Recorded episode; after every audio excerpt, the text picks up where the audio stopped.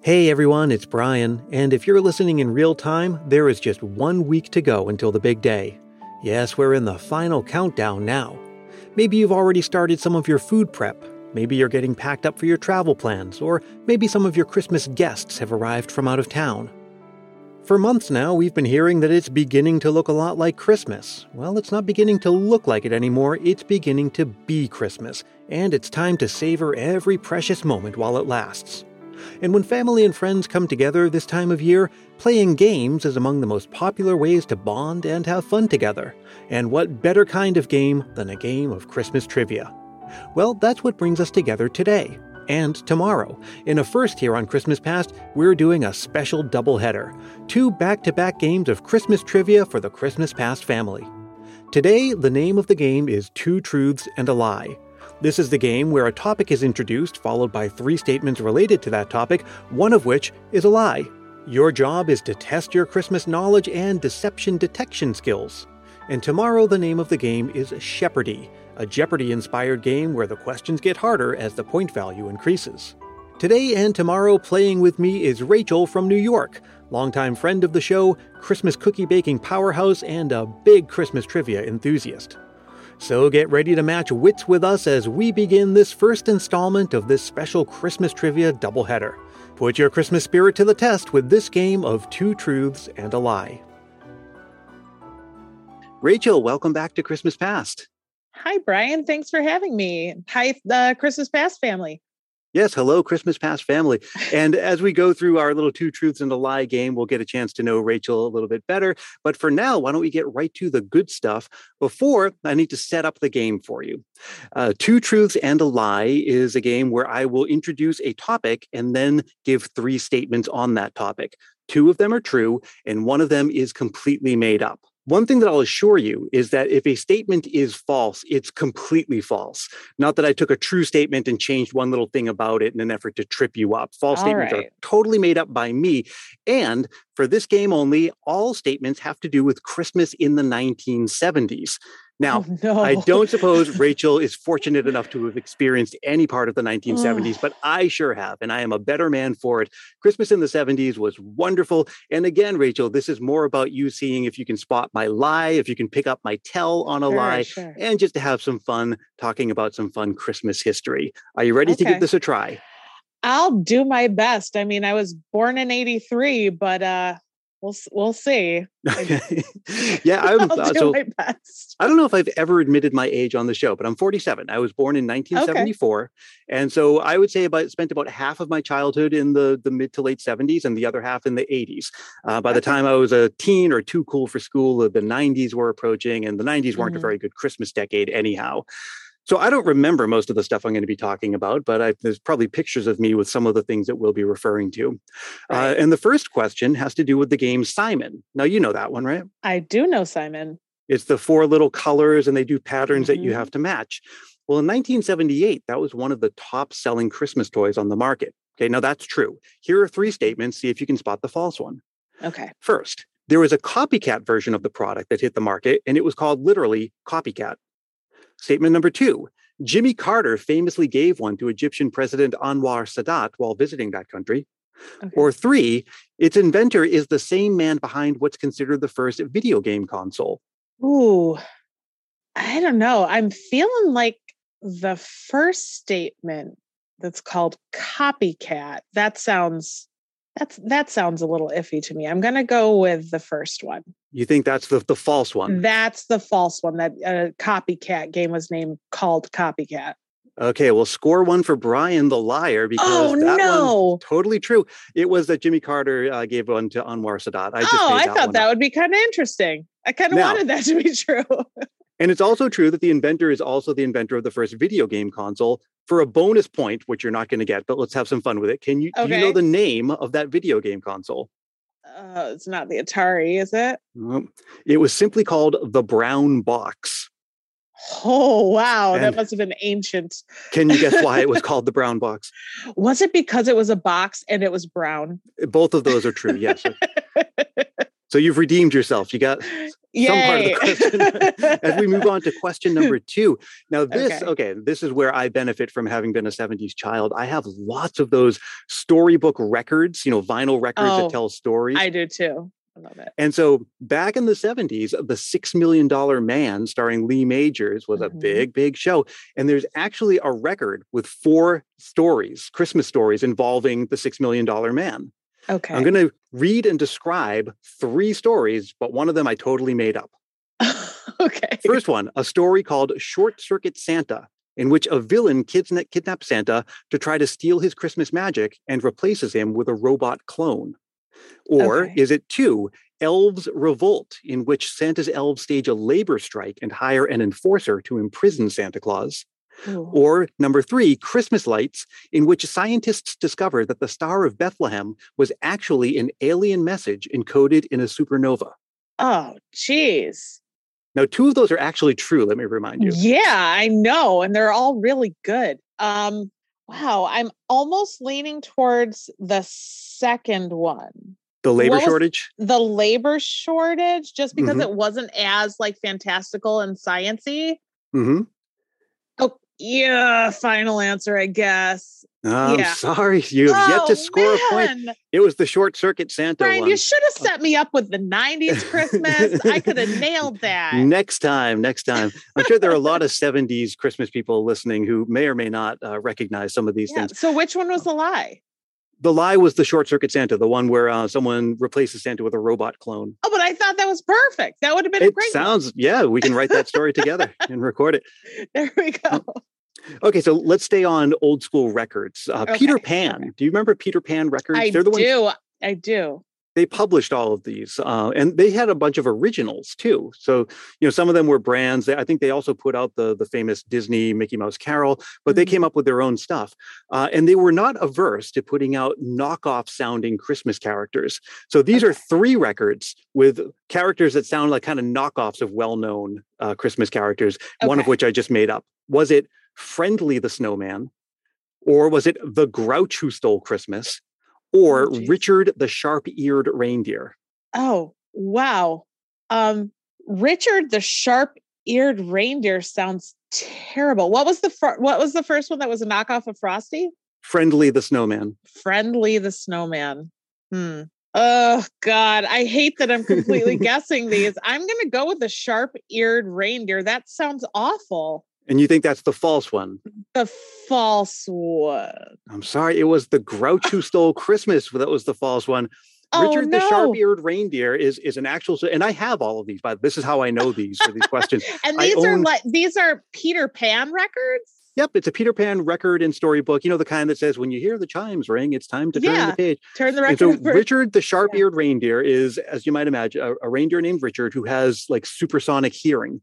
Oh, that's not the kind of sharp I was envisioning. I was envisioning image- really pointy ears. His ears are pointy, but that's not what makes them sharp in the world of, of Richard the sharp-eared reindeer. Okay. Okay. So again, Man, don't feel bad I'm- because it's it's all about spotting the lie, not knowing the answer. Sure. Uh, and you're this is the problem is I'll listen to the show and I'll Uh-huh. do awesome. I'll do so awesome. And now I'm like, you you really have honed your skill in creating some very truthfully sounding lies.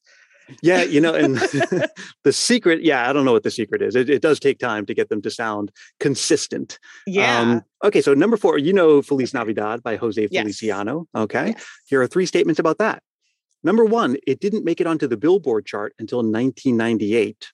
And let me back up. It, it actually came out in 1970, the song. Right. Uh, number two, in 1980, the song was covered by a band from Estonia, but the cover was not intended as a Christmas song. Or statement three, Feliciano admitted in an interview that the lyrics were only intended to be placeholders, but the label insisted on releasing the song as is. Oh, that's kind of interesting. The first one, what was the first one again? That it didn't make it onto the Billboard chart until 1998. I feel like I'm gonna go with that one because I, Well, I mean everybody knows Feliz Navidad. I had the record, the Avon record hmm with Dolly Parton, and Yeah, yeah. I have yeah, I had one. that record, and it was on there. Well, I'll, give you a point for being consistent in that uh, it was actually that uh, Feliz the, the, the lyrics were intended as placeholders. That's the false one. Really? Um, and you know what inspired that? Have you seen the new Beatles documentary? yes. Get yes. Back. And you see their songwriting process where they Yeah, play and they just kind of like mouth nonsense lyrics Yeah. until like they, you know, and so that's a very common thing. And there actually is precedent for that. That song that's like na na na na hey hey hey Yeah, goodbye. that's all. that's the story behind that. That they they were just you know saying nonsense stuff while they were coming up with the real lyrics, but Oh, then the record label just released it that See, way. I was kind of leaning to that one, but I didn't want to believe it to be true because I, it's so good. Come on, it's so good. it's perfect. but that I do love that Beatles documentary. It's, It's- um Yeah, it's intense, and watching it all like unfold before your Mm. eyes is crazy because you know these lyrics forward and backwards, and they just kind of come together. I think Come what, I- what I, yeah there you go. what I like about it is most documentaries, you know, you have like a voiceover and then you go to like some talking head who's given context and then you go to a clip, blah, blah. This is none of that. Like you're just sitting in the room with them watching them I know it's kind of eerie. It's, It's yeah, like no, it we're really watching is. something we shouldn't be watching. In a way, it does feel like that, especially when they kind of get Invasive snippy almost. with one another. Yeah. And, Yeah. um, but I do say the episodes I feel like are a little too long. I can only watch about the whole thing is very long. Yeah. Yeah. My husband is a big fan, so we've been watching that a lot. Oh yeah, I mean, I just absolutely love Yeah. the Beatles. So I Yeah. subscribe to Disney Plus for that purpose alone. I saw that. Um, Yeah. Speaking of Disney, oh no, we're not going to get to a Disney song. I am but speaking of feeling the Beatles- so bad. I want to get one right. I just Okay, gotta get one maybe- right. Maybe you can get this one right. Okay. Uh, we'll but see. speaking of the Beatles, our next song has to do with Paul McCartney, uh, who wrote a very Simply well known. a wonderful Christmas time. That's from nine. That's in the seventies. That's from 1979. And here are three statements about that song. Even to this day, Paul McCartney earns several hundred thousand dollars a year off the song. Or is it number two? In a book about Paul McCartney, the author questions what the song even has to do with Christmas. Or number three, according to Paul McCartney himself, the song took over a week to write. Huh. I kind of feel like number two, where they question what it even has to do with Christmas. I'm feeling that. What was number three? It took over a week to write. Uh, yeah, took over a week to write. Gosh, it doesn't really feel like the kind of song that would take that long. Okay, I'm going to go with number three. I'm going to go with number three. I'm going to switch my answer. Okay, did- that is that allowed. sucker did not take a week to write. Very good. You're on the board with one point. I got Um, one. And in fact, it was the opposite. He said he wrote it in 10 minutes. Oh, yeah. It kind of feels like a 10 minute song. Sorry, Paul. Well, that was the thing. It's The irony would have been if, if that was something that he had obsessed over, you know, and then the, the right. result was that song. It'd song. be that like, would have been- oh, I mean, it's all right, but it's it's not a long I don't think it road. deserves all the hate that it get. Like, it's not my favorite Christmas I don't song, hate it in the least. No, I don't like hate it. in the least. Um, but no, one of his biographers did say, you know, like, what does the song even have to do with Christmas? Because he says, you know, the word Christmas time is in it, and there's a choir, but the rest of it is Right. like, you know, the, the moon is out, the feelings, right? It's not very Right. Christmassy, the lyrics. Yeah. Right. Okay, so I have 15 questions for you. We just completed five, so let's call that the end of the first of three rounds. Okay. Okay. Uh, so we can take a little break in between rounds, one. get a chance to know Rachel better, who's uh, recently done a lot of cookie baking there in New Oh, York. Oh yeah. Big time. What yeah. kind of cookies did you make?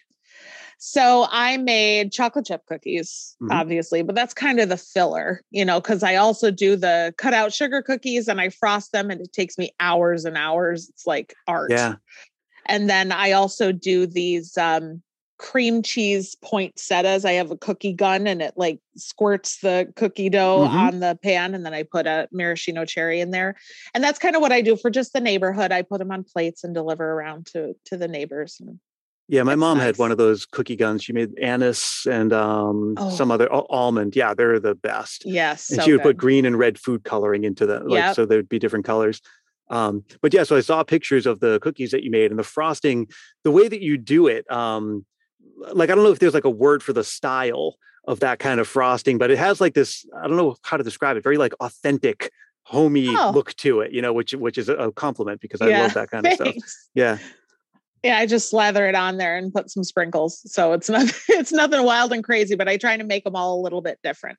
yeah yeah yeah So, So my. Christmas baking this year, um, all I've made is cinnamon almonds, the kind that we get at the Great Dickens Christmas Fair Yeah, here yeah. in in the Bay Area. They published the recipe last year when they had to cancel because of COVID, Yeah. and they're surprisingly easy to make. And oh my Really? goodness, they are wonderful. Yeah, yeah, yeah. oh, um, cool. And so later today, I'm going to try to make a Christmas pudding. Now, last year, Oh. I tried making one according to this famous 1845 recipe that came out right after Charles Dickens made the Christmas pudding, basically a famous Mhm. Christmas item. Um, and it was okay, but it was so boozy. You have to put a lot of cognac into it. Yeah. And I, you know, Because you want to set food it is- on fire, right? Well, so you can do that idea? afterwards if you douse the outside of it, and you can you can light that on fire. But this, you actually put booze into the, Oh, the concoction and and let it steam.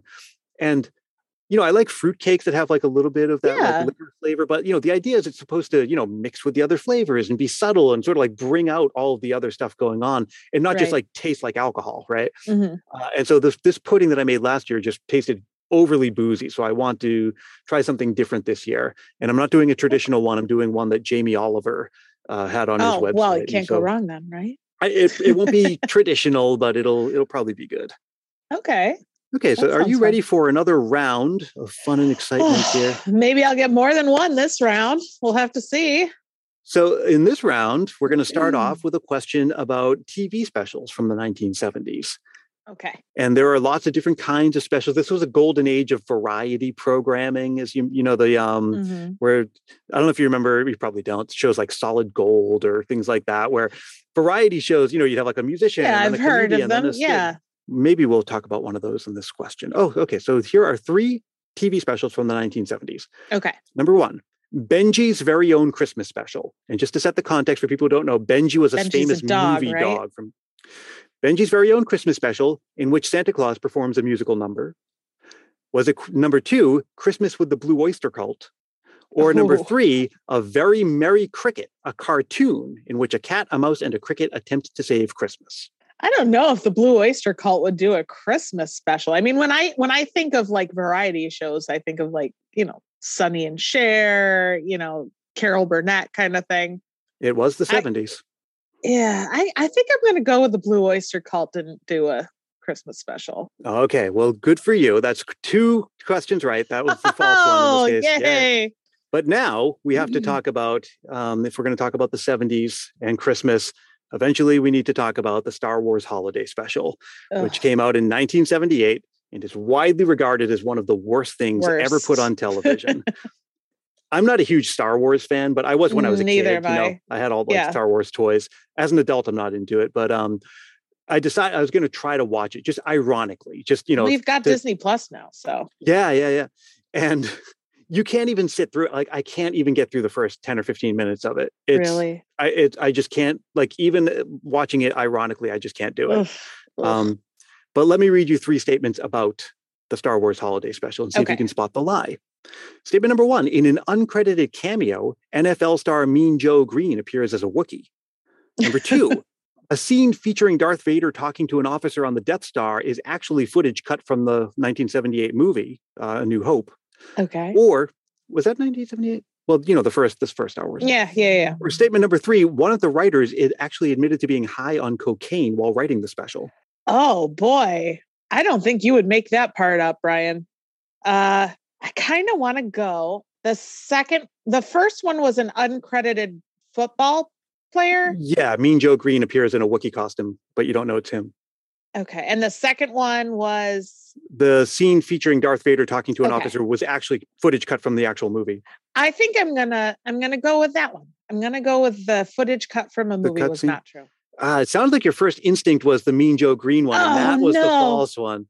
Oh, it was so like detailed. Like you had the name of the guy, you had the character. I thought for sure that that was true. That was hard for me to write because I don't even like I barely understand like how football works. Like I don't know anything. I tried to like Google like who are 70s football players. okay, well here's one. Here's another one. Question number eight. Grandma got run over by a reindeer.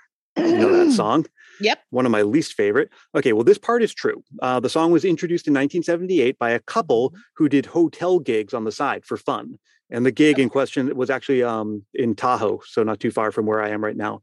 Okay. Here are three statements about the song. Uh, number one, the husband, who was a veterinarian, sold his veterinary hospital to finance a music video for the song. Oh, Number two, St. Nicholas Music Incorporated, which is the publisher that owns the rights to Rudolph the Red-Nosed Reindeer, filed a lawsuit claiming that the song's negative depiction of Christmas reindeer was damaging to its brand.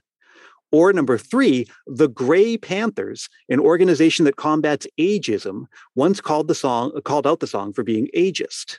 I feel like number two. Number is the false one. is the false one. I don't think the uh I don't think the record company is real. Okay, well, that's another one for you then. And Hey. is that three or four? No, I think it's three total.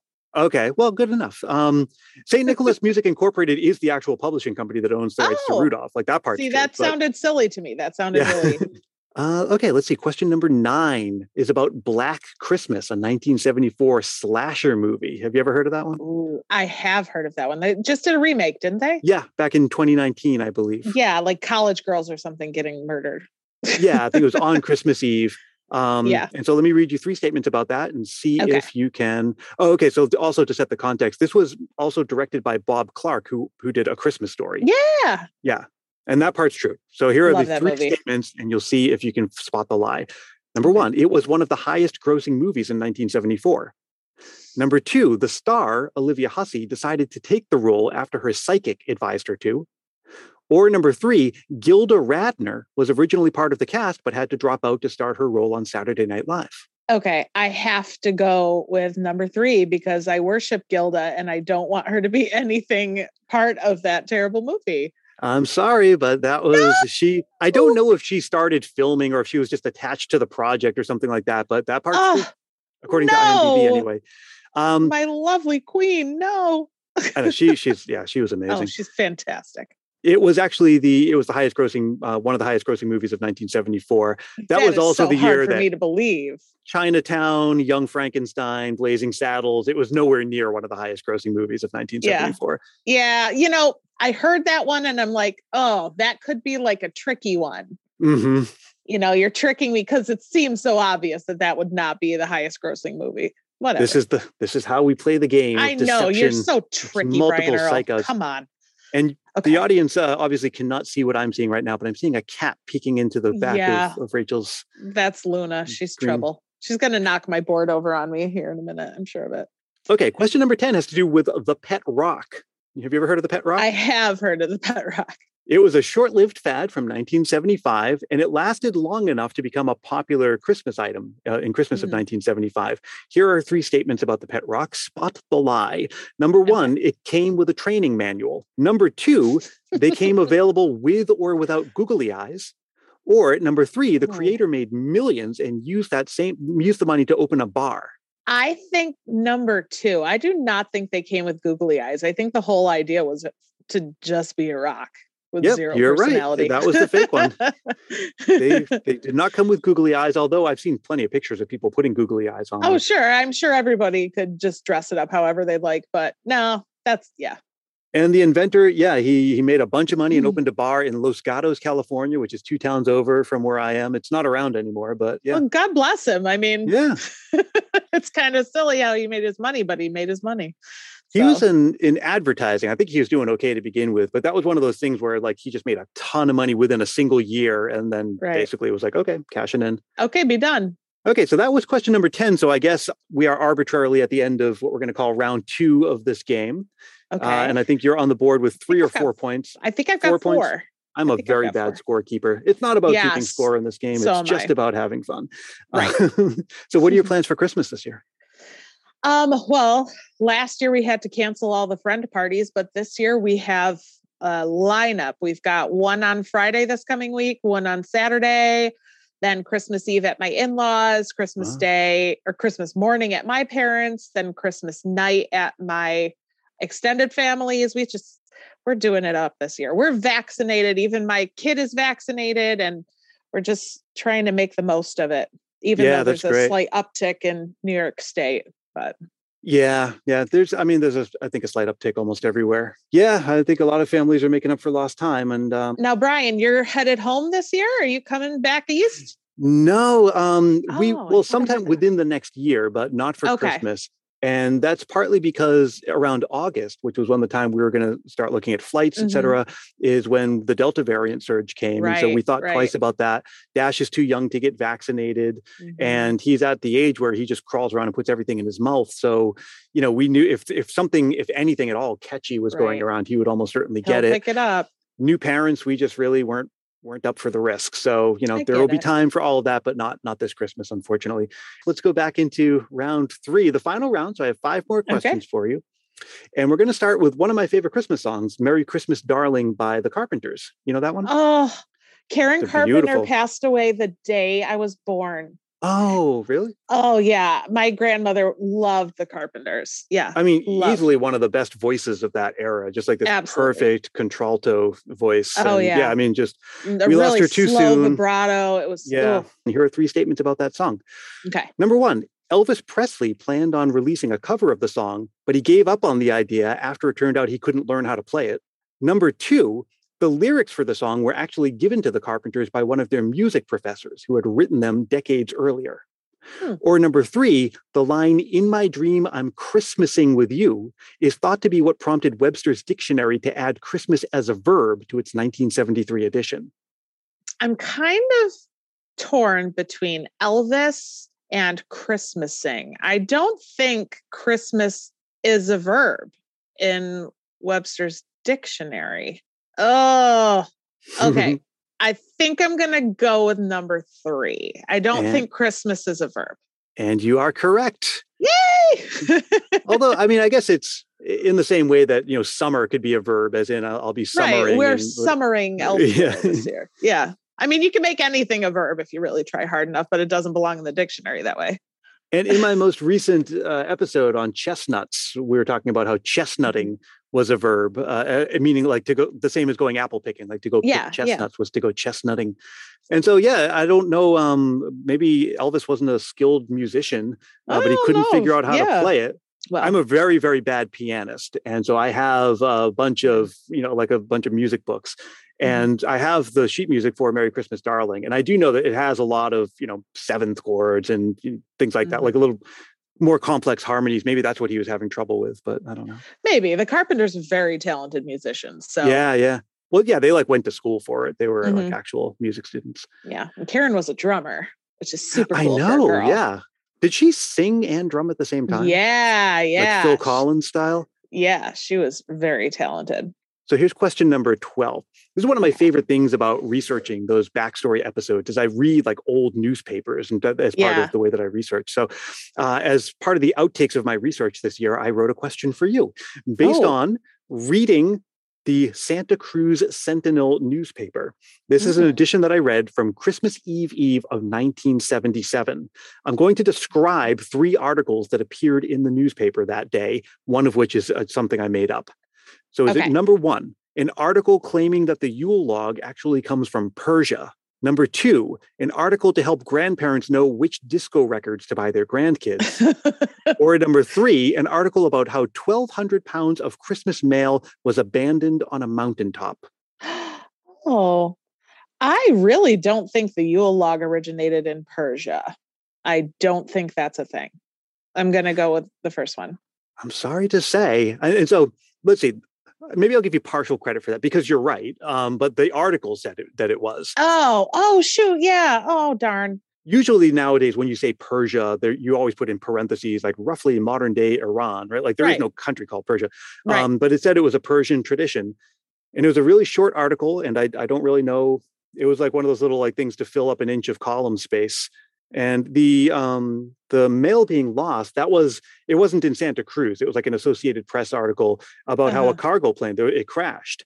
And no. among other things, it was really um, like they were not talking about the most important thing because like a plane crashed and I think some people right. died. Let's talk Um, about that. But then they're also like, oh, and by oh, the way, no, our presents. mail- Oh, God. Okay. So we've already Okay. talked about some records from the 70s, but we haven't talked about like novelty records, which were a big thing back in the day. Yeah. So in 1976, two of these records came out and one of them didn't. See if you can spot the lie. Okay. Was it number one, Santa is a bionic man? And in that song, Santa is a bionic man. a bionic Uh, man. Number two, CB Santa Claus, in which Santa needs to recruit a trucker to help him deliver toys after his reindeer are incapacitated. Oh, Or number three, Stuntman Santa, in which Santa's Christmas Eve mission turns into an action packed obstacle course.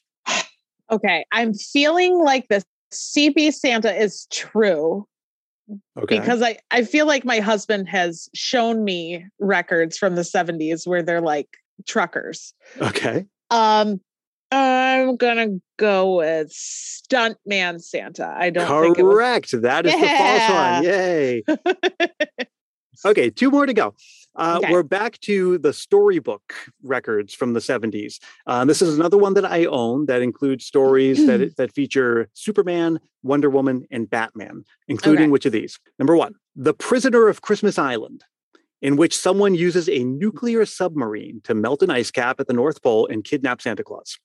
Wow. Or intense. was it Terror in the Night Sky, in which someone has commandeered Santa's sleigh and reindeer intent on dropping bombs all over the world in a single night?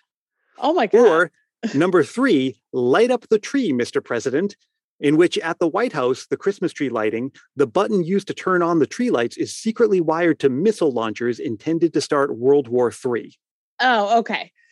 All right. I that last one sounds sounds superhero-y. It's got to be either the first one or the second one. The first one with the melting of the ice caps and Christmas Island, that's really that's really detailed. I'm I'm thinking I'm going to go with number 1. It's the first one. The false one was number two, the dropping Oh. bombs out of Santa's sleigh. Okay. But even those the other true ones, it's kind of, you know, they're those are both true. There's a kid story from 1977 about About dropping bombs. you know some well, you know someone trying to start World War Three. Oh gosh. I remember like Of growing course. up, uh, it was maybe the early 80s those um those movies about like Russia invading America, like Red Yeah. Dawn or I spent a lot of time being freaked out about that when I was I know, kid. being scared of war. Jeez. okay, here's your final question. Final And it has to do Oh, with boy. probably my favorite Christmas special of all, or one of them anyway. Okay. Emmet Otter's Jug Band Christmas. Oh, I love Emmet Otter. Oh, we were just I just watching it the other their- day. They're doing a stage show. There's like a like a play, and that, Really? that it's getting a reboot. Um, Okay. Like someone signed on in like in 2019 to redo it, and I don't know. Like I just this is one of those ones that's it's fine. I know. Why do you have to mess with perfection? I mean, it's Paul Williams, right? He wrote all the music. Is it? I don't know. I think it's Paul Williams, and he did the music for the uh, Muppets Christmas Carol too. And it's just Okay. like, oh, perfection as far as music goes. Love it. The I just did a backstory episode about the Cinnamon Bear, which is this heard, I read that one. 1937 Yeah, heard that one. uh, radio serial. And then this year, Audible.com did a, a reboot, revamp, reimagining, whatever, with Alan Cumming and Ryan Reynolds.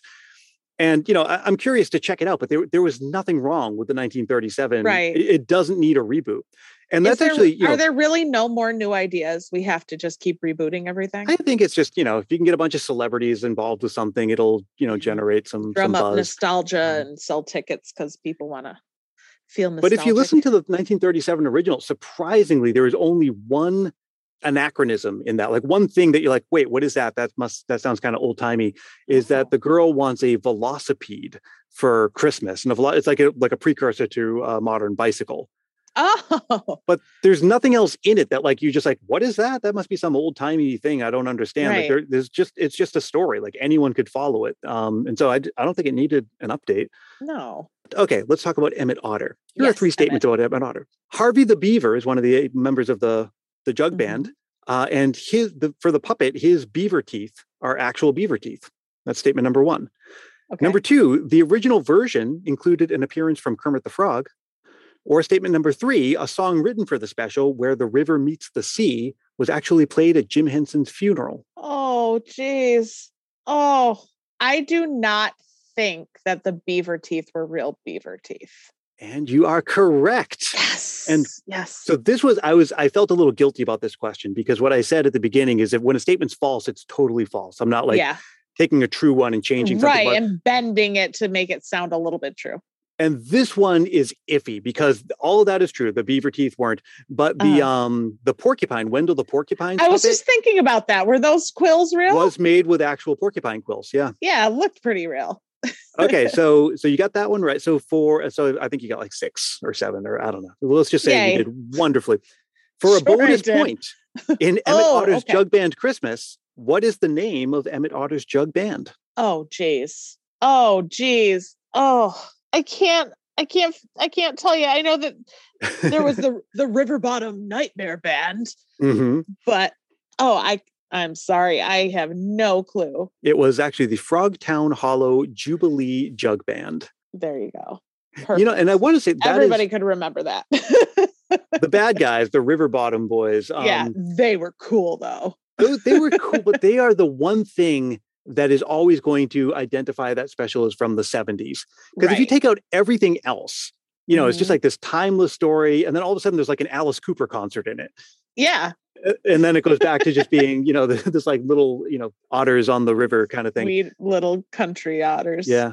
and now it was based on uh, Gift of the Magi, wasn't it? Yeah. Well, I mean, it was actually based on a children's book, but the story is, you know, has that kind of motif where each of them gives up something important to give a gift to the other, but then they Right. realize that, yeah.